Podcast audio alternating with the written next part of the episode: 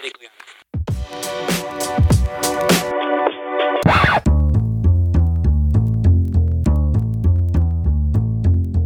Hello and welcome to another episode of Impressions of America.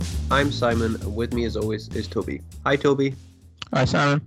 Now, on our previous show, we mentioned that our next episode would be on Nixon in China. We have, however, changed plans a little bit, and we have decided to expand our pro Nixon message by doing a whole trilogy on the great man, which will be Nixon, Law and Order, Nixon in China, and Watergate. You can look out for those episodes in the coming months. In today's episode, we're going to look at the recently released Quentin Tarantino film Once Upon a Time in Hollywood. The film is set in 1969 and follows the life of fictional faded TV actor Rick Dalton, played by Leonardo DiCaprio, and his stunt double, Cliff Booth, played by Brad Pitt. The film also features Margot Robbie as Sharon Tate, the actress who was married to Roman Polanski and died at the hands of the members of the Manson family in what became a defining moment of the era. Before we go any further, just a spoiler warning, we will be diving deep into the film, including its spectacular ending. So, if you don't want to know about it, I suggest watching the film before listening to this podcast. I'm Rick Dalton. It's my pleasure, Mr. Schwartz. Call me Marvin. Put it there. That your son? No, it's my stunt double, Cliff Booth. Last night we watched a Rick Dalton double feature. All the shooting. I love that stuff, you know, the killing. A lot of killing. Anybody order fried sauerkraut?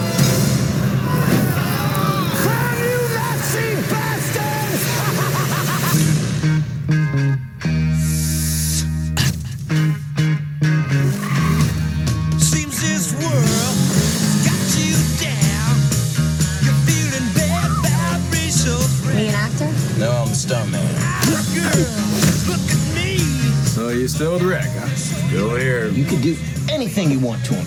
Gonna have a flame. I hired you to be an actor, Rick, not a TV cowboy. You're better than that. Line? Cut!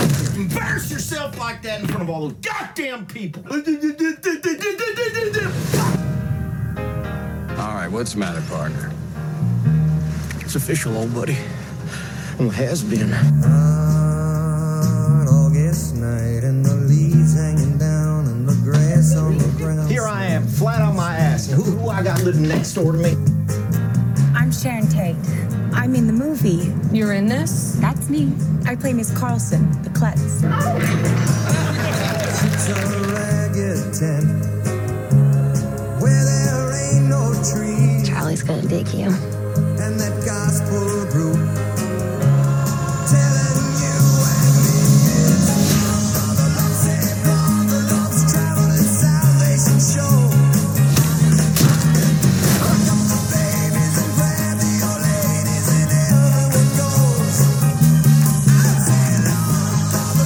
this town, that can all change like that.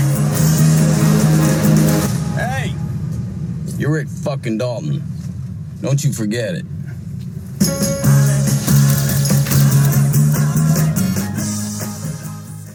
Toby, first off, what was your reaction to watching the film? What did you think?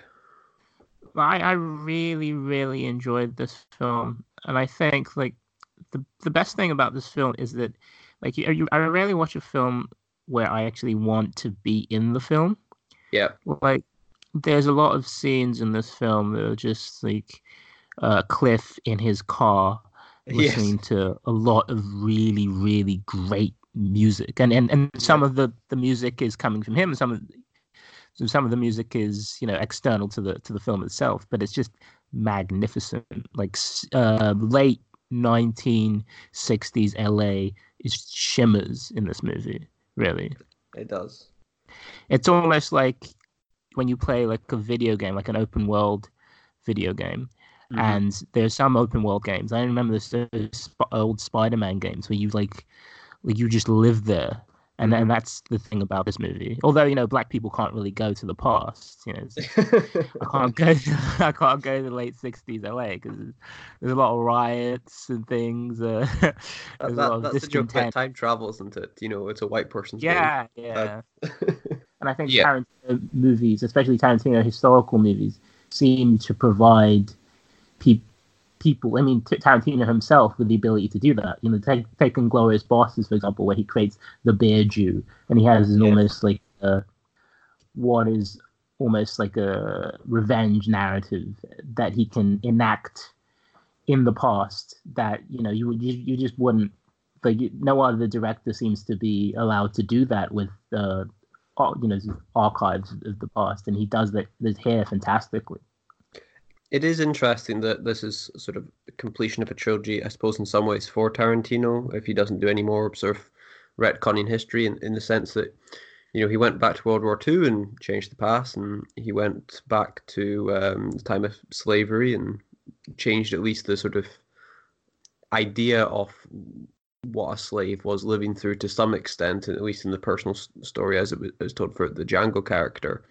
And then here he has he has sort of rebuilt the world of the 1960s, late 1960s Hollywood, but as you say, at the same time, he has reinvented the tale. And when you when when you hear about Tarantino's going to make a film about the Manson murders, it's a very different picture in your head to what actually came out as being the, the end product. Even you saw that in the trailers when it kind of first came out. It was hinted at that there was, you know, the darkness of the Manson era, but the majority of the trailer is, you know, it's it's enjoying this world. It, it's setting up these characters, setting up th- this this time to be alive in, where you're, as you say, you're driving through Hollywood and you're you're blasting music and feeling the sunshine, and it's it's a world you want to live in.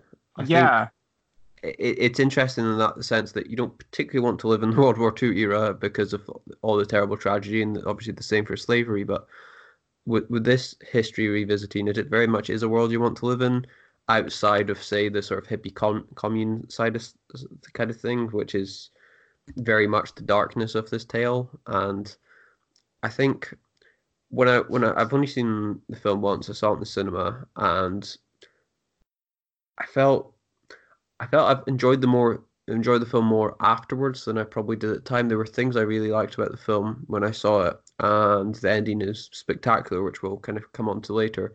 I did think at the time it was very kind of self-indulgent Tarantino. It was kind of him at his most.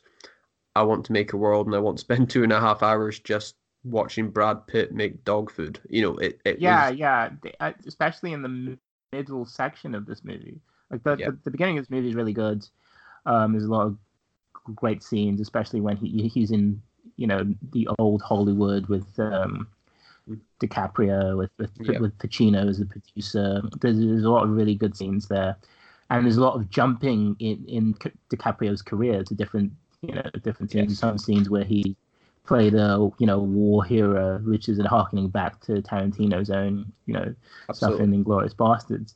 But then by the middle of the film, the, and the threads seem to get a little loose, and I mean that's the opportunity you get for you know like long rides with Sharon Tate that don't really even go anywhere. You know, No. she's listening to music. She heads to the cinema. She know, she asks the, the person at the concession stand, can she get in because she's in the she's in the movie, and she gets Yeah. in. She listens to the crowd, and then that that's that scene has no narrative purpose for the for the rest of the movie. There's a lot of these sort of loose scenes, but that I think that he, Tarantino was trying to build the experience of just being in there. Like there is an authenticity in this movie. The authenticity is the authenticity of the old Hollywood. You know, he's creating old Hollywood. He's creating these experiences. He's creating late um 1960s LA, but he's not trying to create an authentically realistic narrative about what actually happened. He's creating a real world, which is yeah, it's it's. I mean, it's when a director has the ability to call upon the financing for something like this and not to stick to the script at all. It's it is a really interesting experiment. But he, I mean, I, I guess he just keeps on doing it there. yes, I know absolutely. It is. Yeah. I mean, there are so many points to pull up about this film from the finer details of things, like the fact that they, I think they had to kind of troll through um, people who had actually recorded the radio of that time, and actually because there was no proper archive for this, as far as I understand. This was whether or not people had recorded it off the radio, etc., or whether or not they got lucky if there was anything still remaining. So like the audio clips that you hear of of the radio uh, DJ introducing songs, you there's a sense of you actually listening to the radio and taking you through the film the same way as you kind of did that in um, Reservoir Dogs. It's the sense if you're listening to the radio and it's it's a journey you're taking the audience on while you're listening to it, and you're not just you know they have commercials for hair dye and they have you know commercials for X, Y, and Z as as part of this. I've listened to the soundtrack almost non-stop since I've seen the film, and that was a good few weeks ago. It Uh, is fantastic. It you it, know. it is I, absolutely. I don't. I mean, maybe because I when I was watching those Tarantino films, I I was in my late teens. Like I haven't really Mm-hmm. revisited like Pulp Fiction, Reservoir Dogs in a long time. Yeah. So like when I think about a film like this, I think about Scorsese and what Scorsese does and how Yeah. Scorsese brings them the Stones. Like here you got like songs by you know people like uh, Deep Purple and things like that. Mhm. People like uh, Los Bravos, California Dreaming by uh, Yeah, Josh uh, that's Fiano. It's yeah. fantastic, and there's some Beatles thrown in, in in here as well. I think. yeah, I mean, it's, it's some of this. really really good and it's such it's i wow like it's this film that i would just i think will i just have playing Yes, in the I- future because it, it, it, there's really good experience Agreed, and so many songs I never heard of, like uh, the Buchanan Brothers' "Son of a Loving Man," which is an absolutely fantastic song, and at the same time the most sort of '60s, '70s, like just sexist pig type song in the world, where this guy's singing about how his daddy's daddy taught his daddy, who then taught him that he should just sleep around and never settle down because you know that's what a man should do, and it, it's if you actually listen to the lyrics, it's kind of like it's not woke, it would be cancelled, but it's so gloriously good and so entertaining and got such a good rhythm to it, and it fits so perfectly within the the era and the the the, the tell the tale that uh, Tarantino is telling that you know you don't care about any of that stuff really. You just you have a three minute pop song which is just absolutely perfect, and you know other things like um, I'm just looking at it now. Uh, I'm actually looking at the. Uh, you mentioned Deep Purple. You've got the Circle Game. You've got a lovely uh, Mrs. Robinson. I, I listen to quite a lot of Simon and Garfunkel, and it's all the kind of remaster stuff. This this feels this feels like an original recording. It's a little bit more kind of wispy on on the actual um, audio quality, and there's something about that. Plus the fact that if you actually listen to the soundtrack, the DJ actually introduces the song, and there's something it feels more alive having an original recording introduced by uh, an authentic radio DJ of the time introduce that song. It's like you are back in the time, and it, it's it's very different to just listening to a remastered version, which you would have on a greatest hits or something like that. It it does somehow make the song feel more alive, and there's just so many kind of little things throughout the soundtrack which just are just absolutely perfect, even if they are you know questionable. This, I mean, there's a song called "Hey Little Girl" and it's about trying to pick up schoolgirls, from what I can tell, and it's the most fantastically catchy song in the world. But if you were to stop and try and sing those lyrics out loud, loud these days, you probably would be arrested. It's,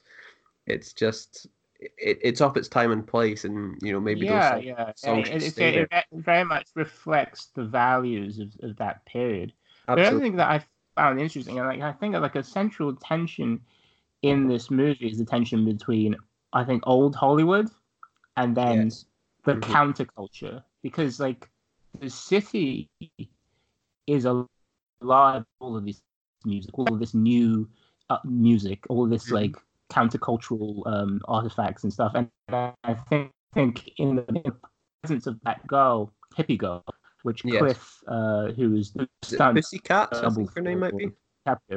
Yeah, I think yeah, yeah. Hippie girl, uh, Pussycat was her name, and you know, she tries to stop Cliff a bunch of times to you know Mhm. come and take a ride with her, and and she in many ways is sort of, and then there, there's a when he, Cliff finally decide to pick her up, Yeah, she tells him that she wants to like suck him off or something like that, and Yes. and he's like, whoa. whoa.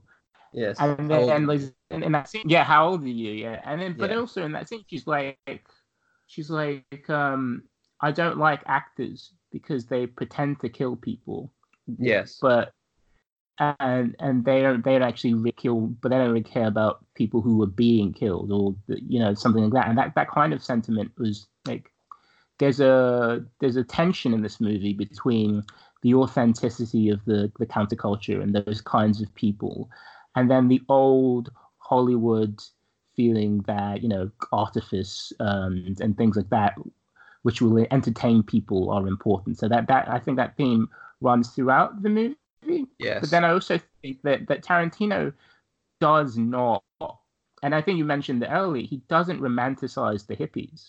You know, No. like it, the hippies. Obviously, like this is this is you know in many ways associated with the Manson family, which was almost like the darkest edge of you know the mm-hmm. most atavistic and violent edge of this this this this this this season of Aquarius almost.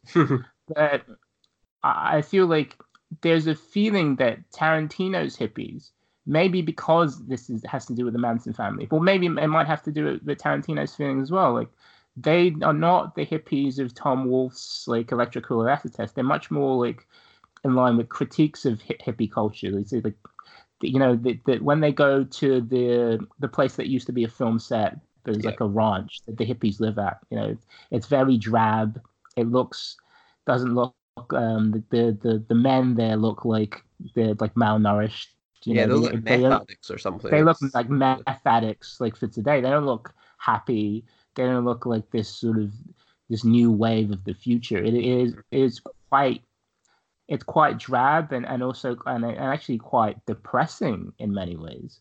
Yeah, I, I think you touched on kind of a crucial point there, which is how Tarantino sees all, old Hollywood, new Hollywood, and this kind of this point of counterculture. This film is set in 1969, which is the same year, uh, same year as Easy Rider came out, Mhm. which was a very important film as far as the start of a, a new Hollywood and as far as breaking away from from old Hollywood and, and representing counterculture, kind of on screen and a slightly darker side to it. Whereas E- Easy Rider told a more sort of a love letter to those hippies, even if they were, even if there was a slightly dark undercurrent to it, it was more, it was sort of underneath the surface. Whereas, as you say, in Once Upon a Time in Hollywood, it is very much to the surface and it is very Mhm. much the dark edge of that time.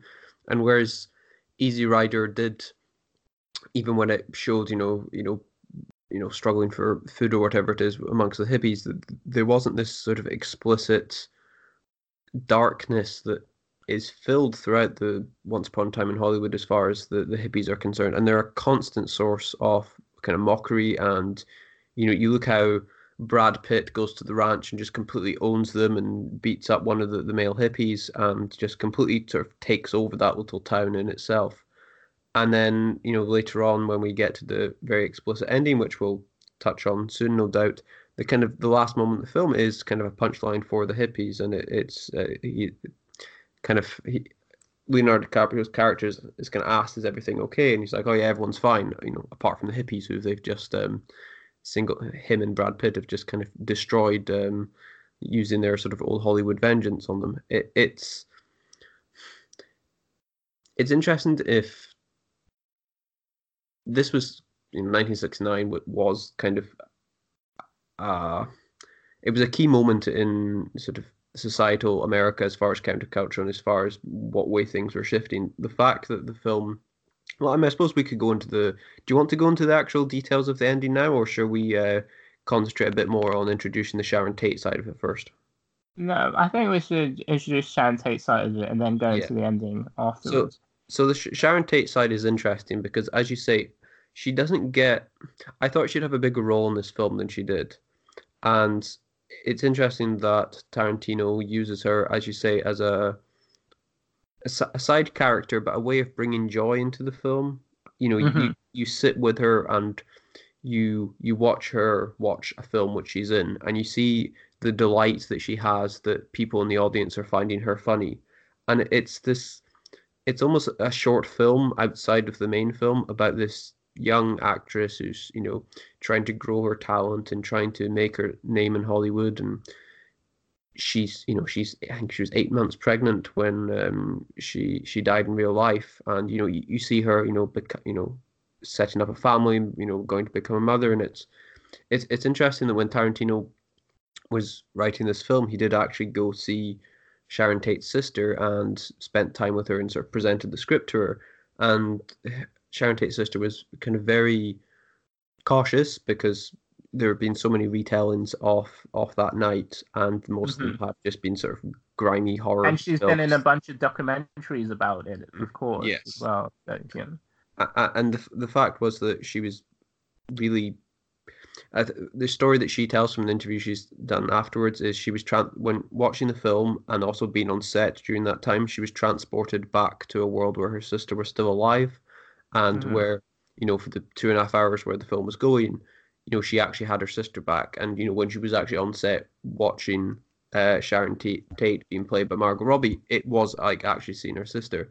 And there's quite a sweet edge to that the fact that yes f- for other reasons which we'll touch on later the events that happen in real life didn't actually play out in this film. But there is now a reality where Sharon Tate did get the life that she wanted and where she wasn't so hideously and brutally brutally murdered by these kind of hippie savages it, it's it's an Mhm. interesting choice that Sharon Tate essentially gets a happy life as a result of Tarantino, which maybe isn't the thing that you m- might have thought when you combined the you know the Manson murders and Tarantino. Yeah, exactly. I mean, but I think we just have to think that it's it's Tarantino going back to going back in history to kill baby Hitler, you know. It is, But yes. you- but it's it's like, and there are points of tension that are presented to Sharon to Sharon Tate, like the the tension between Roman Polanski and her ex lover, which never Mhm. gets um, elaborated on really Nope. because Polanski goes goes goes away abroad and she's just chilling with him, and there isn't even like there aren't they aren't even like having sex or hmm you know there, isn't a sense in which that that a kind of tension that's presented by the film itself it doesn't become explored and Mhm. all, the only tension that really exists in Taran, Sharon Tate's story arc is in the minds of the audience because the Mhm. audience knows the way this is supposed to end the grisly end but it never it never happens but I also think that the Sharon Tate has a reflection on Rick Dalton, the, the Mhm. fictional character, because because Sharon Tate is perfectly happy within this world of old Hollywood. You know, she's going to see herself. I think it was an interview with Sharon Tate where she said that you know she'd never do Shakespeare. She she, she felt she wasn't capable of it, and she wanted to do like comedies. And you see her in that film with D- Dean, I think it's Dean Martin in the Yeah. in the, the cinema, and then and she's really enjoying it. She's really enjoy. She's and then she's she's having a lot of fun. But then you go back to Rick Dalton. Dalton seems to be in in a career rut. He seems to be in a period of deep anxiety. Even though anytime he gets mentioned by anyone, it's like, oh, he, he's the guy from that TV show. Yeah. You know, everyone seems to know him when he gets mentioned, but but in his mind, he's not having fun with it. The the, the beats, the classical beats of the narratives that he's in in these westerns, don't seem to be offering him a sense of uh, personal actual, actualization. Even though you know his friend Cliff will say, actually, you know, going off to Italy to do spaghetti westerns doesn't seem like the worst thing in the world. He's just in a rut, you know, and he can't he he can't seem to get out of it. And there's a dynamic where that he's living next to um, Roman Polanski, and Yep. although Sharon Tate is more is a much more of a character in this film, Polanski actually represents this new Hollywood. You know, Yep. uh, he represents the because it, in in this period in time when you know old Hollywood was not really generating the type kinds of uh, re- receipts at the box office that it that it used to, and there was this, this new executives who were trying to pull from this European style. I think the height of the European style is probably in films like um, Blow Up by uh, uh, Antonioni, and um, Roman Polanski really represents that kind of new European style. You know, he, he was a Holocaust survivor. Things like linearity, things like temporality, things like um, the, the the general narratives that they were using in Hollywood at the time. His films didn't have that anymore, and they were much more psychological and existential. Mhm. And Rick Dalton seems to be living in his own life. You know, like he he wonders where he's going, what's next, what what should he do. Well, the while in the films that he's actually doing, those kinds of things are you know they're easy to understand. the the audience is keyed into the familiar beats, but Mhm. he doesn't seem to he doesn't doesn't seem to want that anymore. And Polanski represents what's hot and what's new, and and you can see that you know it comes to the fore when he brings up Polanski, especially early in the film. Absolutely, Uh, it's it's kind of crucial that Rick Dalton, this fictional character, is essentially living next door to uh, Polanski and Tate, and i although they're kind of close in in reality as far as physical terms, they are far apart as far as what they represent to Hollywood. You know, Rick Dalton, the, the faded TV star, or he's faded Mhm. to, to some degree. Whereas, as you say, Polanski, just coming off Rosemary's Baby, was kind of like the hot young thing. You know, he was the he was going to be one of the things that propelled Hollywood for, forward in, into the seventies, and you know, we'll touch on it when we come to the ending. But the, the idea of Rick, Rick Dalton could maybe just turn his career around if he could just get to the same party or get a meeting in some way, even if he just bumps into um, Polanski when they're going to pick up their newspapers or something. It, it, as if he's just kind of at the doorstep, being able to get into that that new club, you know, revitalize his career that way. But he just can't seem to can't seem to get that meeting, as it were. And it's probably worth us touching a little bit more on Rick Dalton and Cliff Booth prior to the ending, so we can give some more context to to what that uh, to the, the events of, of the the ending of the film. Um, Rick Dalton is, as we say, is a sort of faded TV actor who'd been part of a successful gunslinging show of the 1950s, and uh, he essentially sort of left at the end of that to try and start a Hollywood career that never really took off. And by the time we see him in 1969, he's making uh, a guest appearance on a, a TV show, which is sort of a, a gun gunslinging type show there, and he's he's been struggling with alcoholism and he's struggling with trying to actually sort of get his career back on the right tracks. And it, it, it's interesting that in in that in that show where he's sort of he's the bad guy guest of the week kind of thing, and he's dressed up by I think it's the director who sees sees Rick Dalton is capable of more than just being sort of a traditional gunslinging hero type, you know, good guy or bad guy. He can, you know, has more of an acting range within him. And the choice of costume for for Rick Dalton's character is essentially the same guise that um, is being worn in Easy Rider by um, Dennis Hopper, which is this sort of Oh, hippie, wow. hippie gear, the the mustache, that that kind of thing.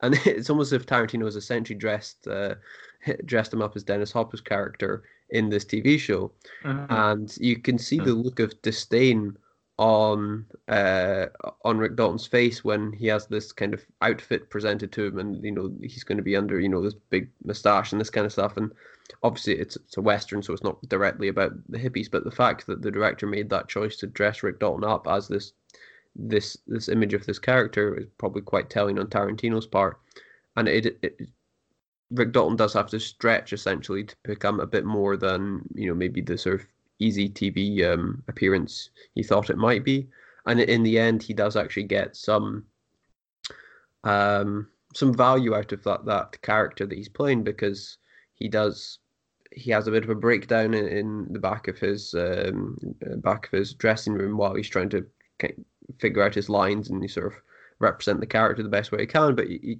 comes back on the set and he delivers this you know great speech and is able to sort of show off that he is an actor of talent. And the little girl who we get introduced to, uh, who is this great little character with her own, own right, and she's this you know precocious little actress who you know really believes in the craft.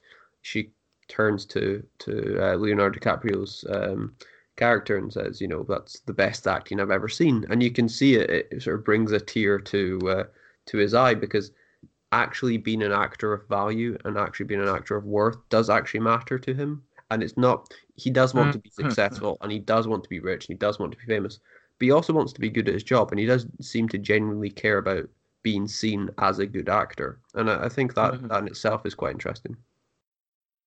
Yeah, yeah. I, I- I think that like a point where he's sort of trying to stretch himself, like he's forgetting his lines with Mhm. the the Timothy Olyphant character, and then Yeah. they're talking, and he keeps forgetting his lines, and the director seems to want like have a long take or something like that. Like, Yeah. He just wants to have him go through the whole take and do it as authentically as he as he can. But Cliff wants a cut, and he just wants to, he want he sort of wants the easier way out, and there's that tension there that that, that he has, and I think it, it's almost emblematic of the tension that was happening in the studio system at the time. You know, Mhm. like it's a sort of hollowed out um cookie cutter set and it's a and and they're sort of ro- rolling through the motions like Rick, Rick Dal- Dalton is and and he just he needs to find himself and to find himself you know he he's offered um sort of throwaway roles by the Al Pacino character in spaghetti Mhm. westerns in Italy and but Rick doesn't even though Rick's unhappy he doesn't have the I think the sense of adventure so Mhm. he, he, he asks uh, Cliff, he says to Cliff, uh, um, you know, I'm going to have to do these gay westerns. And my, my career's over. And, and, Cliff, and Cliff says, how many of the gay westerns have you even seen? You don't even know about them. You haven't tried them. Yeah. So there's this thing, he's in his box. He's even saying lines to himself in his own life that are reflected in the characters that he's playing, you know? Yep. but but he he knows that there's a hole. And but he doesn't really know how to go beyond himself. And i think it's really captured in that scene where he's talking about the the the western novel that he's reading. The, the little girl's reading like a biography of uh, some director and he's just reading like a, a, a novel about a western. But Yeah. in that novel he's finding that you know that here's a, a character who used to be great yeah Yep. and he isn't great anymore and, he, and Yes. yeah, yeah, yeah, exactly. But I think that given that the film goes there, the fact that the film treats the hippies who are, are seem to be everything that Rick Dalton isn't with some level of disdain hmm does speak to the the the, the, the complex nature of the film. You know, like Mhm. what actually could have happened is that Rick Dalton meets Pussycat, right? Yep. and he goes to the ranch and then like he gets involved with these people and he finds himself through that method and then he comes back and then he's in like a an interesting film by you know someone like Roman Polanski or something like that that would have been a much more I think simple film Mhm. but what the film does I think with the character of Cliff Booth this is a guy who's been Rick Dalton's stuntman for years he's he's he's very handsome Yes. but I mean, he is Brad because- Pitt, so he, he yeah, comes he is with he a certain is Brad- Brad Pitt. And someone mentioned that you, you're kind of handsome for, but he, but he's also like, he also seems to play these kinds of characters very well. But then the thing, the thing about this Cliff Booth character is that he doesn't have those tensions that Rick Dalton has. He seems to be, even though like he goes back to his trailer, it's quite drab. Mhm. He seems to be quite content. He's in he some way better. yeah, than, he knows He knows- himself. you know, yeah. like Mm. in, in in in the sense in which that this story, this story arc is about Rick Dalton trying to find himself. yeah. Uh, Cliff Booth already knows who he is, and there's a there's a reviewer who said that Cliff Booth looked at Pussycat and Cliff Booth represented the old Hollywood or he or a kind of dinosaur, and this Pussycat girl represented this new thing. But I don't necessarily think that's true. I think Cliff Booth is at the end of his novel, a, a novel that you know in, in many ways is also quite complicated.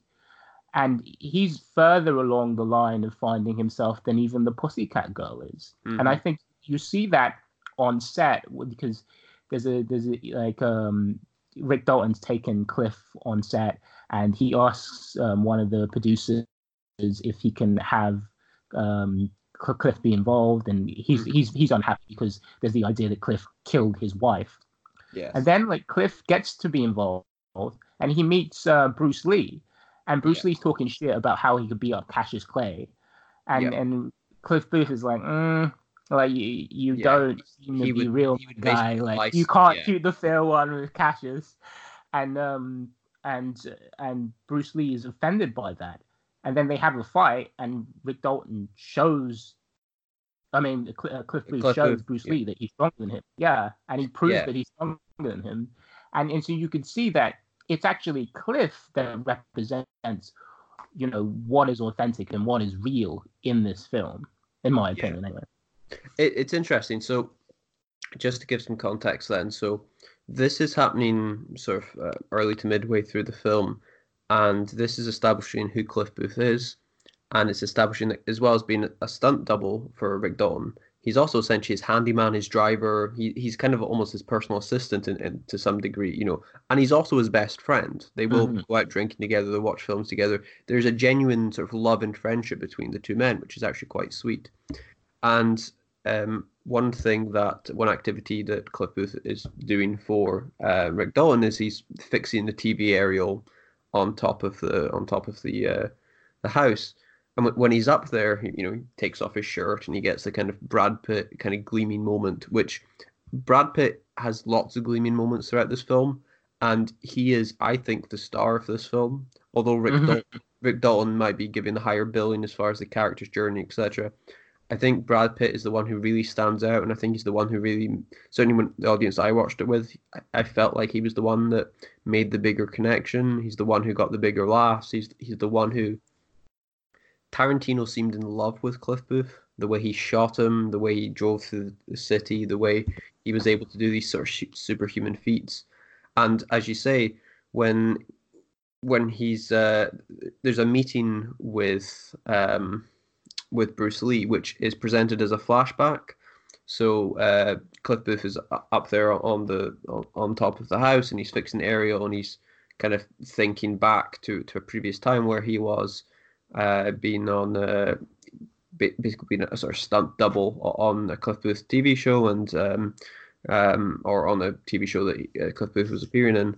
And you had uh, Bruce Lee, who was kind of talking this big talk, which was, you know, if I kill anyone, even if it's accidentally, you know, my my I'll go to I'll go to jail for you know murder and all this kind of stuff. And Mhm. uh, there's a kind of joke line in Cliff Booth: if if anyone kills anyone accidentally, they go to jail. It's called manslaughter. You know, it's like what what are you talking about? And you know, Cliff just not impressed by the, the spiel that um that Bruce Lee gives out as far as you know how he can you know beat up Muhammad Ali and he's like the most dangerous man alive and this kind of stuff. And they, they get into it and it's presented as if Cliff Booth not only holds his own but just takes out. He's just bigger and stronger and more experienced than the mighty Bruce Lee. The, the, the, the, it's essentially kind of stopped at a kind of midway point because of the, uh, as you say, the uh, one of the producers or producers' wives kind of gets into it with them. But it- it's it's very much presented as Cliff Booth winning that fight and as, as being the sort of the better fighter. Now, you could say that that is Cliff Booth looking back on that memory and remembering how he thinks. So there is a potential kind of, you know, unreliable narrative side to that. So it is Mhm. possible that this is how Cliff Booth with rosy glasses remembers that fight. In reality, that is not what happened. But considering, as you say, the character of Cliff Booth up to that point and the way he's presented afterwards, I'm assuming that's what actually happened, and I'm, I'm assuming that's what Tarantino wants us to think actually happened. Which Tarantino has defended that decision because he said he's a fictional character. If I say he beats Bruce Lee, he beats Bruce Lee. Literally, no one can tell me otherwise because he is my character. I've invented Mhm. him. So, in that sense, we do have to believe Tarantino's taking it because you know it's we don't know Cliff Booth, but Cliff Booth was based on a real guy, and you know obviously Bruce Lee was a real guy. And from what I understand from reading about it, Bruce Lee didn't really have that kind of attitude. I think he was a bit more respectful and uh, a bit more um, less of an ass than he's presented in the film. Mhm. Which there is certain element of Quentin Tarantino presenting basically the perfect white male figure in Brad Pitt and saying he's going to just beat up Bruce Lee. There, there is something a little unsettling about sort of just taking away someone like Bruce Lee, especially considering how few Asian male role models there were on TV and film in the West at that time. So to to reduce probably the most famous one ever to being essentially a bit of a laughing stock, being beaten up by this old stunt guy, it is a little bit troublesome. But I suppose You know, it- I just think it's it, it's Tarantino's fantasy. I mean, is. with all of. I mean, you think about like the Wu Tang Clan and and movies about the Shaolin. You know, those movies came in to the American bloodstream really in the in the late seventies and eighties, and like there's a people love them, and then Americans started to try to re- recreate them. hmm and then they always had their you know American heroes or American type characters in those in these sort of re- re- recreated films where you know they, they would beat up the, the the you know the Asian villains and things like that. I think it's it's almost like Tarantino here is imposing himself in this film in, Mhm. in, in, in the in the most in the easiest way that he can and i, I think uh, i think it comes across as, as problematic in, in some regards but Mhm. again it, I, I think it's also quite innocent in, in some ways as well it's it's like you know like tarantino doesn't know enough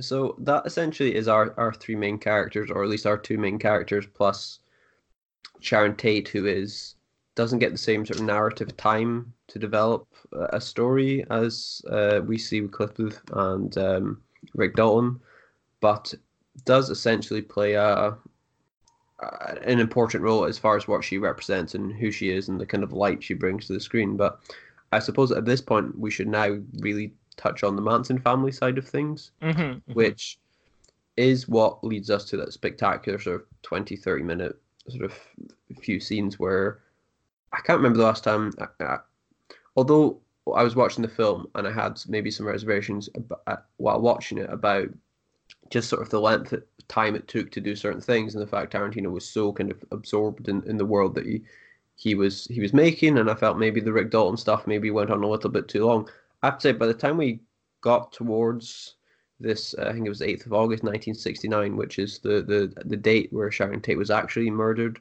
by uh, members of the the Manson family I had grown to like hanging out with Rick Dalton I'd grown to like hanging out with Rick Booth and I was obviously attached to Sharon Tate because I knew of the tragedy which was going to beset her, or what I thought was going to beset her.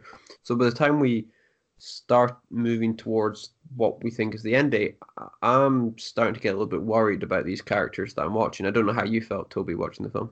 Yeah, and I think that with uh, Cliff Booth and with uh, Rick Dalton, there isn't a t- uh, continued tension in their story.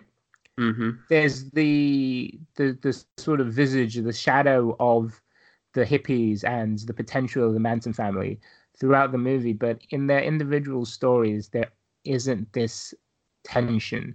Mm-hmm. They're too disjoint. The stories are too disjointed. They're too episodic Mm-hmm. for for for Tarantino to develop any kind of te- tension, and I think it's also aided by the fact that Rick Dalton himself keeps going through you know different films, doing different things, trying to establish different things, and Yeah. Cliff Booth is having a bunch of episodes happen to him instead of a continued narrative. Mm-hmm. But I think the the presence of Sharon Tate continually in the film offers the audience member some sort of consistency because they know eventually something's going to happen to her.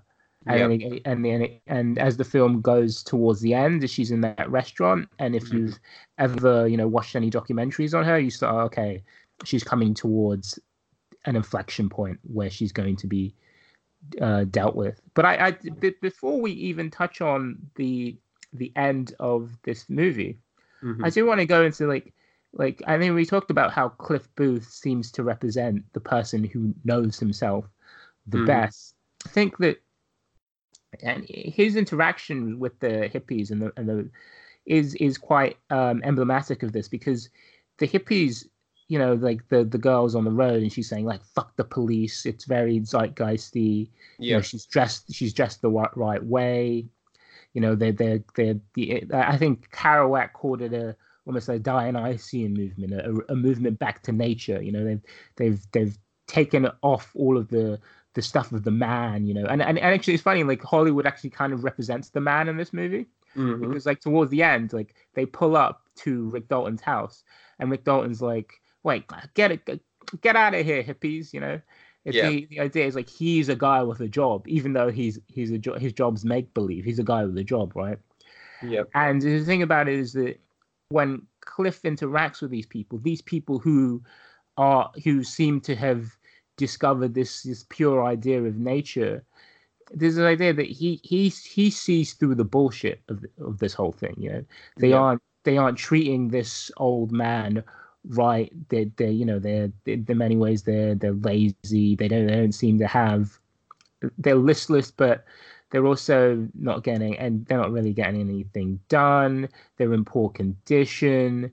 You know hmm. they, they they seem to be the the harbingers of this this new world that someone like Rick Dalton could really really use. And and, and you know and, and and like I've mentioned before like if Rick Dalton ever ends up with these people he would have a quite traditional arc of trying to find himself. But Cliff Booth sees through all of the bullshit. And I think the the final scene where he completely dominates these people I think more than anything else underlines the fact that you know they are a genre in themselves. They aren't really completely authentic in the way that they think they are. And I think if you look at, uh, at Charles Manson, what Manson tried to do is he, he saw this zeitgeist of um, being authentic and, and the music that, that people were creating, like the Be- Beatles and the Beach Boys. hmm And he saw that there was a bunch of people, you know, they weren't, they're not, you know, middle aged actors like Rick Dalton, but there were a bunch of people who were looking for something because in, in their lives, and I think, um, you know, movies like The Graduate are very good at underlying this. They, they are looking for something new, something different, and they're very impressionable because of it. And someone like Charles Manson was able to take these impressionable and vulnerable people and use the the artifice actually of the hippie culture, you know, to to, to have them do whatever he wanted. And you, and there's a there's a scene in the car just before they're about to try to commit these murders when they when they say like these are the people who taught us how to who taught us how to to kill, you know. Yeah. These are people who show us how to kill these actors, and we're going to kill those people because they are the symbols of of of of of of, of inner fantasy and and and and and they are the people who are who are communicating what the world should be like, and when we're gonna we're gonna get rid of them, and Yeah. so they they go in, and you know you think that they're going for Sharon Tate, but instead because this is Tarantino's world, they're going for Cliff Booth, and Cliff Booth completely eviscerates them in that in that in that scene. Absolutely. So prior to the sort of actual final showdown, as you mentioned, there is um of a, a car coming up into the drive, which features a couple of the hippies, and they're sort of circling towards the Sharon Tate, uh, where Sharon Tate lives, but they essentially get shooed away by Rick Dalton, who has no time for these these hippies and their their loudness and their their bullshit story that you know they're they're lost or whatever it is. You know, he he very much wants these these renegades out of where he lives, and so when um, they come back again and they this as you say they don't go towards the Tate house, they instead go towards where Rick Dalton is living, and so Rick Dalton is there. And Rick Dalton's Italian wife, who he met while in Italy shooting the films and came back with him, she's there. And we also have uh, Cliff Booth and his dog. Now, before the actual setup of the finale, there is a, a little setup earlier on in the film, which is Cliff Booth has a, a cigarette which has been dipped in acid, and it's tonight of all nights is the night he's decided to smoke it. So when he takes his dog for a walk, guess what? He's tripping and he's tripping very hard. So, um, shall we just get into the detail of the finale now, and then we can build on things afterwards since we've got this far? Yep, yep. Yeah.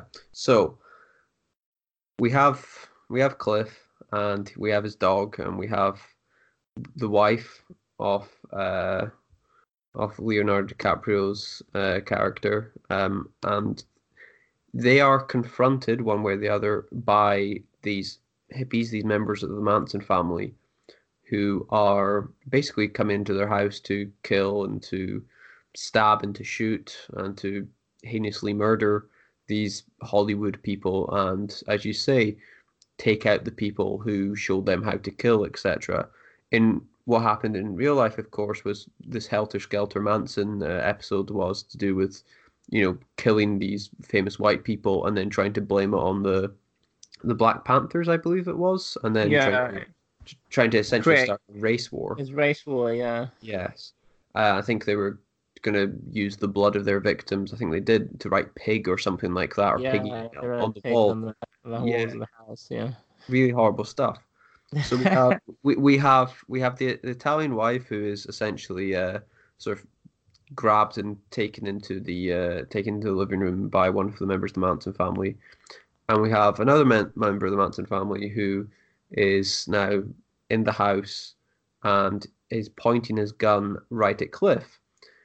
While all this is going on, we have uh, Leonardo DiCaprio's character, who is so Rick Dalton is basically in the pool. He's got his headphones on, and he has no idea what's going on. He's just it's another night of relaxing and doing his thing as far as he's concerned.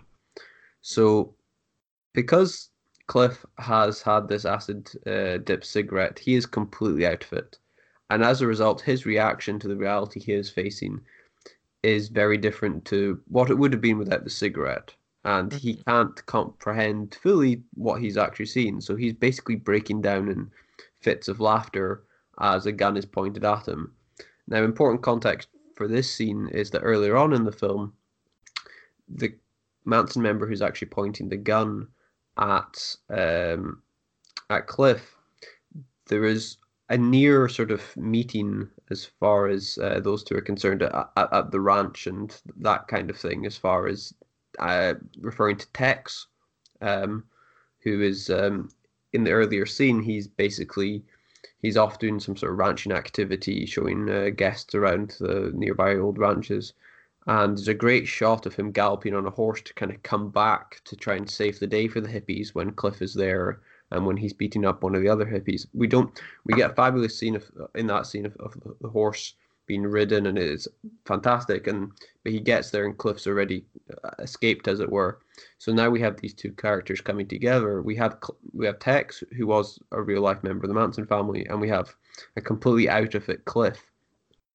And so when the gun is presented to him, Cliff is uh, appears to be completely gone, and you do really worry that wow, you know, something really terrible is going to happen. Thankfully for Cliff, he does at least have some whereabouts as far as his wits are concerned, because he's conscious enough to sick his dog on the on Tex, Mm. and uh, he's also uh, aware enough to throw a can of uh, I can't remember if it's dog food or other kind of food, basically head first at one of the other Manson fam- family members, and completely knocks them out.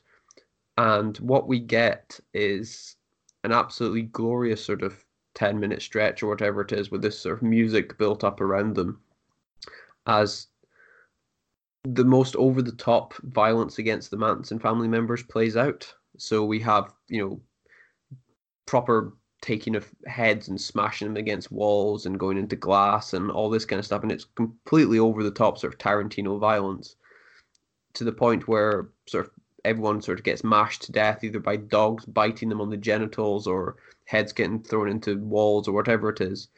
Cliff Booth ends up getting stabbed, but sort of taking out most of the members between him and the dog. And the Italian wife actually, I think, sort of kicks one of the members as well in quite a funny scene.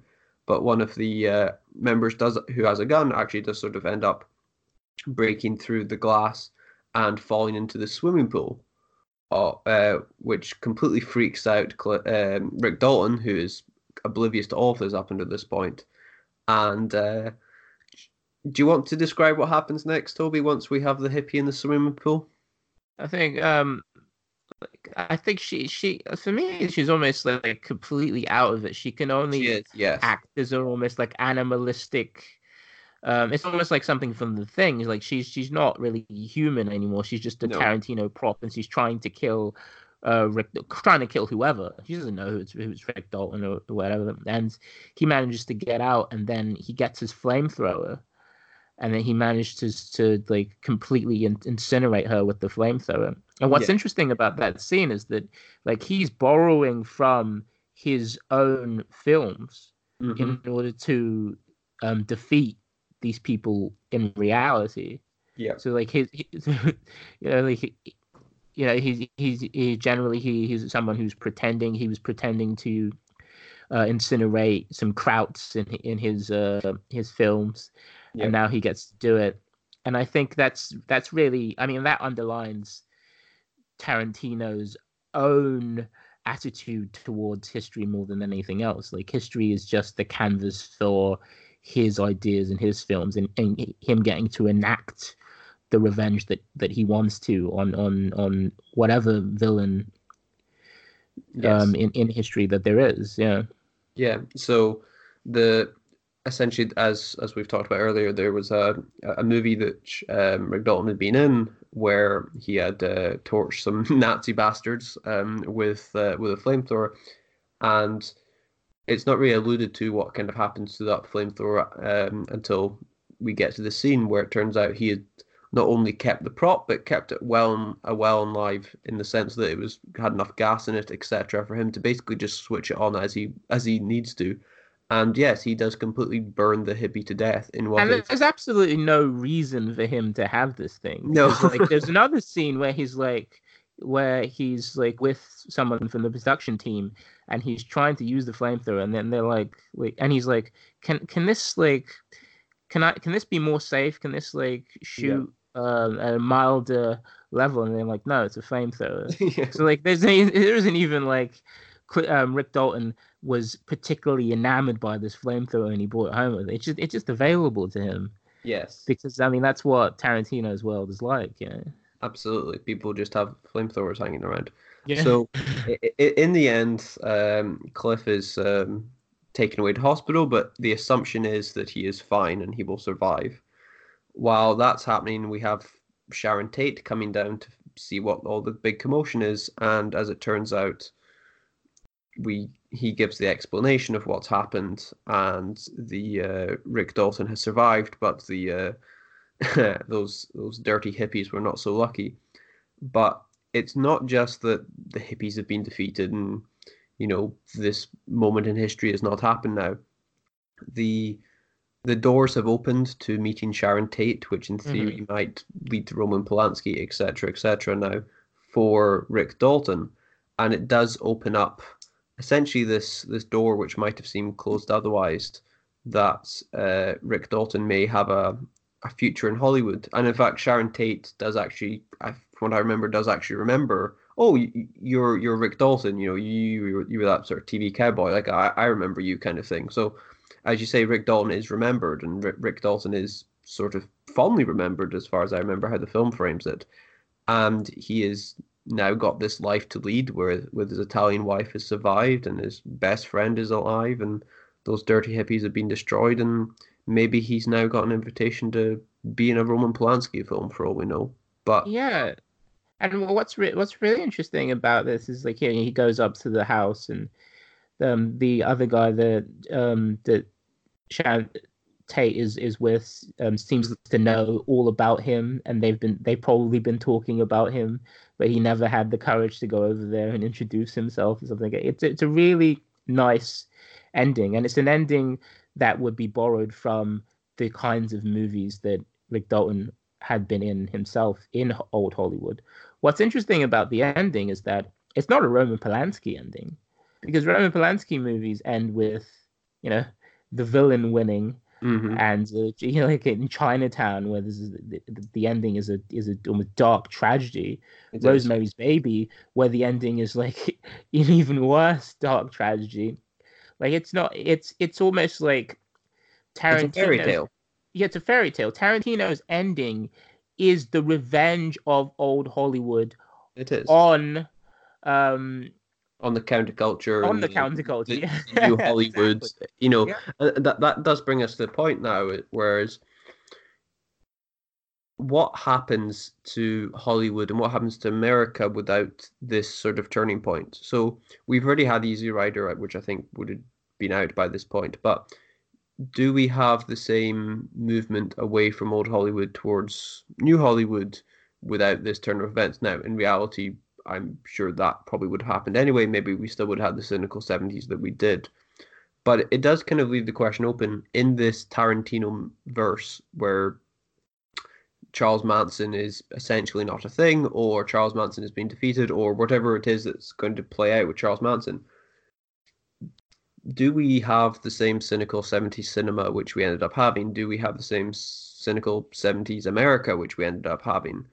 And you know, maybe maybe we do, but we don't know, and we can never know. And while Tarantino's films, for the most part, are connected connected to his Tarantino universe, and you see things like the Red Apple cigarettes, which is kind of presented throughout his films, and presented this idea that I think apart from Death Proof and Kill Bill, which I think are supposed to be movies within that cinematic universe, Mhm. every all the other films are supposed to be connected to one degree or another. You know, we we don't know exactly what happens in the seventies as it plays out. We know that in Reservoir Dogs they still listen to seventies music, etc. So the culture probably hasn't changed too much, but you know, it is a fascinating thought to be left with. What what was Hollywood like as a result of the actions of Rick Dalton and Cliff Booth, and what was America like after not having Charles Manson and this sort of poison pill of the counterculture?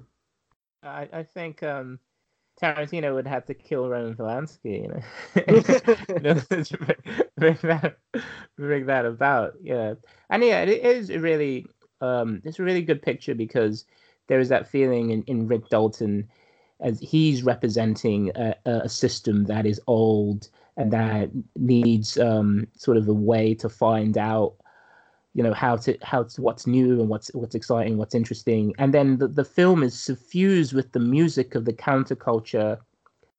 And and and like like you say like in other movies that music that music is still there. The the, the cultural um influences are still there. So i mean the ending is a fairy tale ending but i, I don't know. And like you yeah and like you said i don't know necessarily if this affects the way the 70s go- goes about. I think what Tarantino is able to do here is he's able to present even that period, the period of Aquarius, the period of authenticity, as a genre within itself. And then he has the, the character of Cliff Booth as the the moral, um, sort of the, the moral center of, the film. And I think that, but then I think that because he's the moral center of the film, you you you end up with quite a normal arc for for Rick Dalton and Cliff Booth. I think the the fact that the the the film ends up with them, you know, them being sort of internal friends, really. You know, it's like, oh, don't don't worry about it. Stay with that that sexy Italian chick. Yeah, I'll be fine because I'm, you know, I'm the the man with no name, and you're you're gonna come and see me. And you know you're gonna get to do um, movies with with with with Roman Polanski. So it is. It's it's it's it's the the structure of of the old cinema Mhm. but I think that maybe I think maybe it's because that Cliff Booth, that man with no name character, that character you see in Once Upon a Time in the West, that character that is internal in these kinds of movies. Maybe it, it maybe that character does win over over the counterculture. Maybe maybe maybe that is the the lesson of this of, of this film. Yeah. Yeah, I mean the fact is Cliff has defeated um, the Manson family and he's defeated Bruce Lee. So Yeah. uh, saying whether or not he could, I mean, who knows? Maybe he would have beaten Nixon in an election. We just we don't know. uh, it's it's Yeah, hard to say what Cliff can't do. Um, I think, But it's all it's, it's like like if you look at this movie and you look at like the music and then the hippies and things like that, like those represented like real powerful demographic changes that completely changed the, Hollywood. Yeah. Like they, they they came out with the uh, the new producers came out with the graduate. They came out with Bonnie and Clyde, Mhm. which represents the kind of violence, the atavistic violence that Tarantino like he wouldn't exist without that film Mhm. and it's like th- they created this and these forces are so powerful and unstoppable. And it's I know tarantino gets to make a movie which is i think in many ways uh, self-contained where hollywood can win over. But i i and, and i think that i think it, it remains that tarantino's main theory of making historical films is to make fantasies. And, and it is, is to make fantasies where you know like i think i think the, the, the man with no name thing is is important because there is a moral feeling that those classical movies have that the the the, the roman polanski's movies don't have Mhm. and i think tarantino really shows his um, enthusiasm and and and and and love for that period in this film, and I think in in the end that wins over against the counterculture. Yeah, yeah. It, it is interesting. I mean, Tarantino is in love with sort of American 20th century, which, I mean, to be honest, you and I are in love with American 20th century, so we can't really blame him on that one. Um, it is interesting that, you know, Tarantino is supposedly going to stop at 10 films. This is his ninth. There had been talk whether or not that would include, if he did a Star Trek film, for instance, whether or not that'd be outside the 10. I, I- not really sure.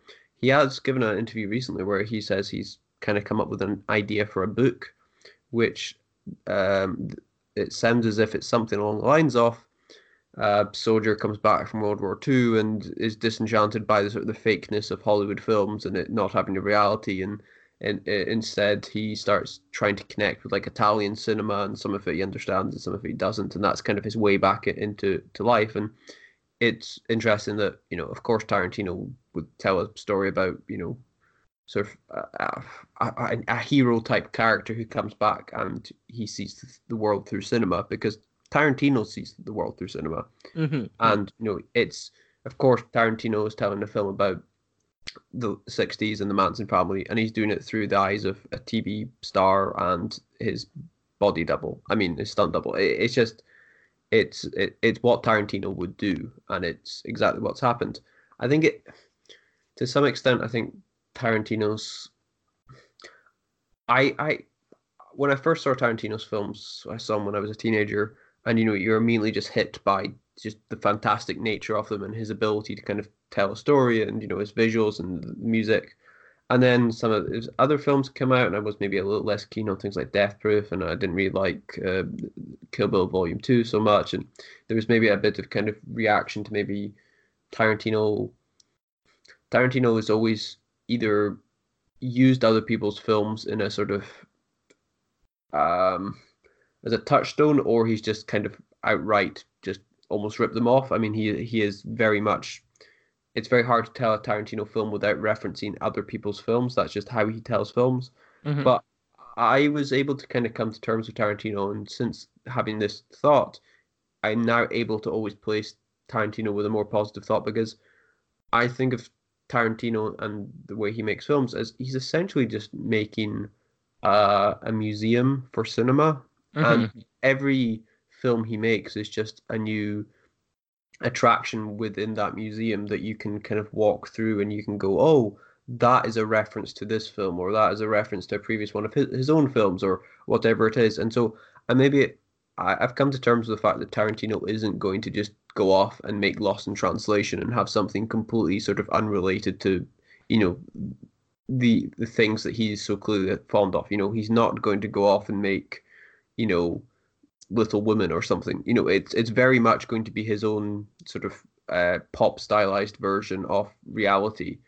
But I'm okay with that now because I kind of understand what he's doing is he needs to tell his love of cinema and of music, etc., through different sort of tracks within the same album, as it were. You know, he Mhm. wants to express his love of, you know, whether or not it's black exploitation cinema or whether or not it's, you know, new age, uh, new age cinema or whether or not it's retelling old Hollywood or whether or not it's retelling, you know, World War II or spaghetti western films, whatever it is, you know, he he obviously needs to continue to tell variations on a theme, and I've kind of come to terms with that now, and I, um, I do.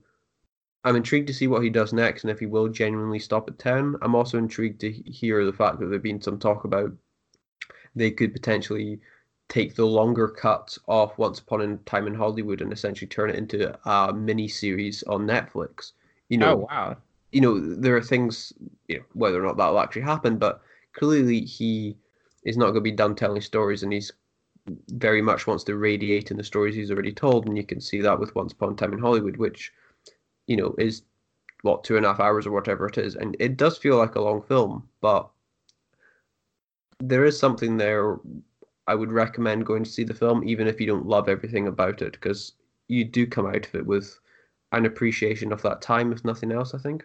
Yeah, I think when Tarantino tells a historical tale, he he he'll often try his best to make it authentic in terms of the background as he can, and and he's done that in in in Django, in Inglourious Basterds, and in in this film. It's it's it's a sort of like a staging authenticity as opposed to a narrative realism that he's he's bringing.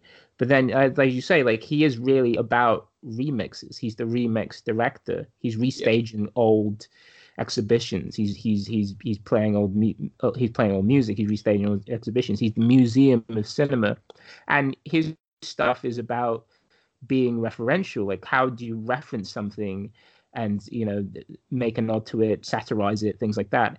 But then then I think the, I think the problem that you have with Tarantino is a problem that we probably have had with um, some pop culture more broadly. is like is pop culture at this point is pop culture just about reflecting on the past you know i think Mhm. there is almost like a even in, in literature there's a movement to like if something isn't like making a reference to something else it isn't necessarily um like important or art and and even in in in in the art world there's people restaging old exhibitions and i think simon reynolds who was on this podcast has written a book called retromania which is which is all about that and I think that Tarantino, with with one more f- film left, as he says, like, is he feeling like the Rick Dalton character? Is he feeling that he's done everything, and is he looking for something new?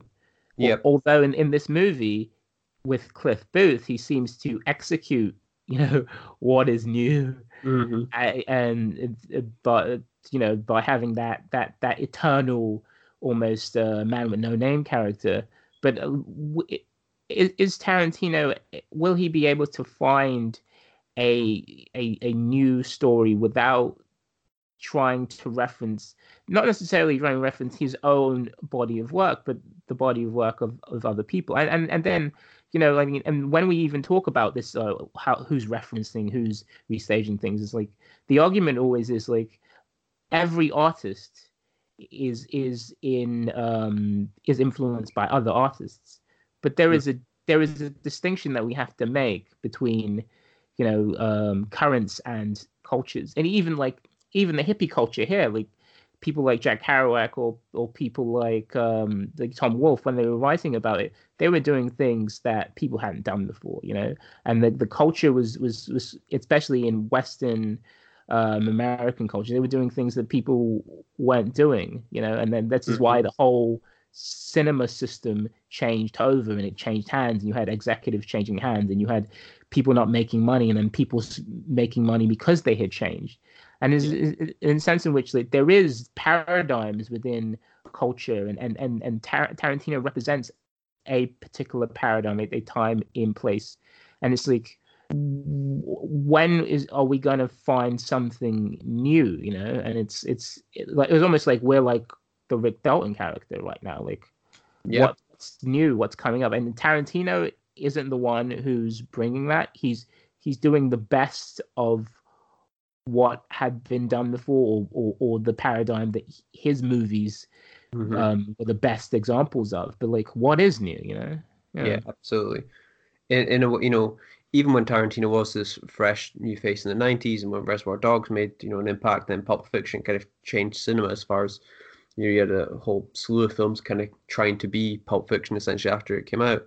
You know, although that was new, and you know the sort of narrative thread of of this sort of nonlinear timeline, etc., was if not new, at least it was became more popular as a result of Tarantino. It was as you say, interesting that it was framed through you know using old music or referencing old films or whatever it is. Whereas it, it seems now, I'm not, I'm not sure Tarantino can release a film now. It doesn't feel like Tarantino can release a film now which is going to change cinema. It doesn't feel like he would release a film which then people would go and copy or would greatly influence. People might respect his films and people might really enjoy them, and Mhm. you know people may go away and listen to his soundtrack for the next three months like I've been doing. But I don't feel as if you know, there's an element of you know how many films or how many directors can actually change cinema, and how does I mean, it's very hard to change cinema at this moment in time because so much of cinema is dominated by you know superhero films, etc. So trying to get the the niche out, you know, removed from that, it, it it's that in itself is probably a harder time to influence now than it was kind of previously when Tarantino was making his mark. But I do feel as if, I, I mean, I enjoy Tarantino's films I'm not I'm not desperate for him to continue making the same film over over and over again, and I'd be happy if he stopped at ten and his last one was a really good one. I'd hate for him to kind of end up being a sort of pitied character, you know, where he's having to make these films um, just out of because he's got no more stories to tell, but he feels he, he must kind of prove himself. Tarantino's obviously not at that point, and all his films still make a shed load of money, and his, films are still attracting all the big actors in the world. So no doubt he will go out on top. But whether or not Tarantino can ever make a film which will resonate in the zeitgeist the same way as did in the past, probably not. But Yeah, because the stakes are different. Like this is a great film. I love the film. I love the soundtrack. I love being in the film. I wish I uh, there was a video game where I could just be in the film. But the stakes are different with with a guy like Tarantino because as- as an artist in his twenties, he changed cinema. You know, Yeah. and that, that those are the stakes.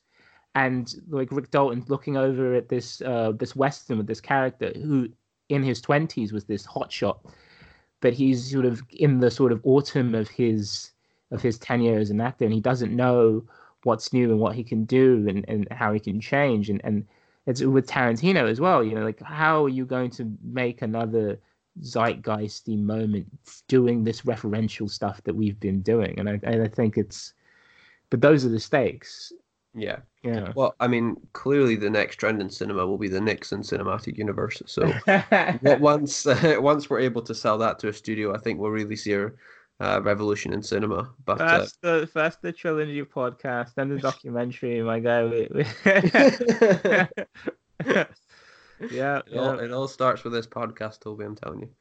Okay. Um, is there anything else you'd like to um add to uh, Once Upon a Time in Hollywood, or should we call it a day there? Yeah, I think we covered how much we enjoyed it, the themes, and we also got to talk about cinema, the world of cinema in general. Yeah, I think was a, it was a, I enjoyed this review.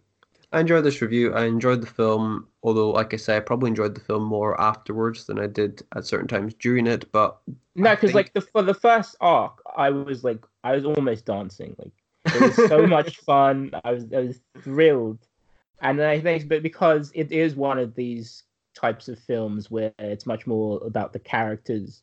yeah, So you know, if if if the narrative isn't ticking on with with, with certain beats, you, you you might get lost in it. Hmm But then towards the end, it picks up again, and it, it is it's a fantastic movie. So you should go you go out and see it if you can. Yep. And yeah, yeah, it's, it's a great movie. But I think with the stakes, like with someone like Tarantino, you know, it's it's it's about you know, uh, uh, what what is your imprint on you know film as an art form in the future, and and and I think with this statement, he hasn't made that yet, and he might never make it really. You know. Absolutely. And Yeah. I will be int- when I do eventually get around to watch this for the second time. I think being, I think I'll probably be more accepting of the world he makes because when I was a, little bit frustrated watching the film, kind of just watching the the Leonardo DiCaprio character kind of just spend quite a lot of time trying to, you know, make his way through a scene or try and learn his lines and that kind of stuff. And I felt I needed to have more going on as far as the narrative push was concerned. You know like those because those were I mean yeah they were they were quite trying for the audience member but you can almost see like the the, the characters trying to discover something and maybe Tarantino himself is trying to push himself you know Yeah. because in in previous I suppose in Pulp Fiction and things like that that although they the the the, the narrative dynamic was disjointed th- there wasn't a lot of over focus on scenes. The scenes are like almost like prepackaged in many Mhm. ways because he was borrowing from them. But he's, he, I think, in in this film, he's commenting on himself in some ways, and Yeah. maybe he's trying to push himself. You know, maybe he's trying he's trying to find something something new. Well, I'm sure for his tenth film, he shall call on us, no doubt. Um, we're, we're part of the the, the, the podcasting world. It's the, it's the zeitgeist of uh, the, the late tens. Uh, you know, exactly. This is what's new. Maybe instead of having a 1960s LA radio host on his soundtrack, maybe he'll have us introducing Miley Cyrus or whoever Yeah, it he- popular these uh, days. a, a, a sort of a 1920s art, art form radio. yeah, you can really borrow from from us as we're pushing uh, along culture. absolutely. Yeah. Okay, well, on that thought, um, I think we should probably uh, head off and head back to the world of 1969 and the world Qu- Quentin Tarantino has created, because I think both of us would enjoy. yeah, like um, Manson visiting that. is Manson is supposed to be the end of the, the 60s, isn't it? It's it's, it's Yeah. there's two. I mean, it's always like like the end of the 19th century. Is it 1789 or is it January the first, 1800? Yes. Or is it with with the 60s? Is it the election of Nixon? yeah. Is it um, January the first, 1970, or is it the Manson murders? Yeah. Yep. And in our next podcast, when we do Law and Order on Nixon, Yeah. um, it's going to be we're going to explore another sort of endpoint of the 60s. Yeah. Yeah. So we do have. It's possible that we might not do Nixon Law and Order next, but our next uh, Nixon themed episode will be the first part of a trilogy, which, as you say, will be Law and Order. So um, we will get to talk about Nixon for another hour, which you know we love to do. Uh, so from Toby, uh, Nixon, and whoever else uh, would like to uh, join in our goodbyes. Uh, thank you for listening, and uh, if you're not already subscribed to the podcast, if you could, that would be great. Uh, from Toby and myself, goodbye. Goodbye.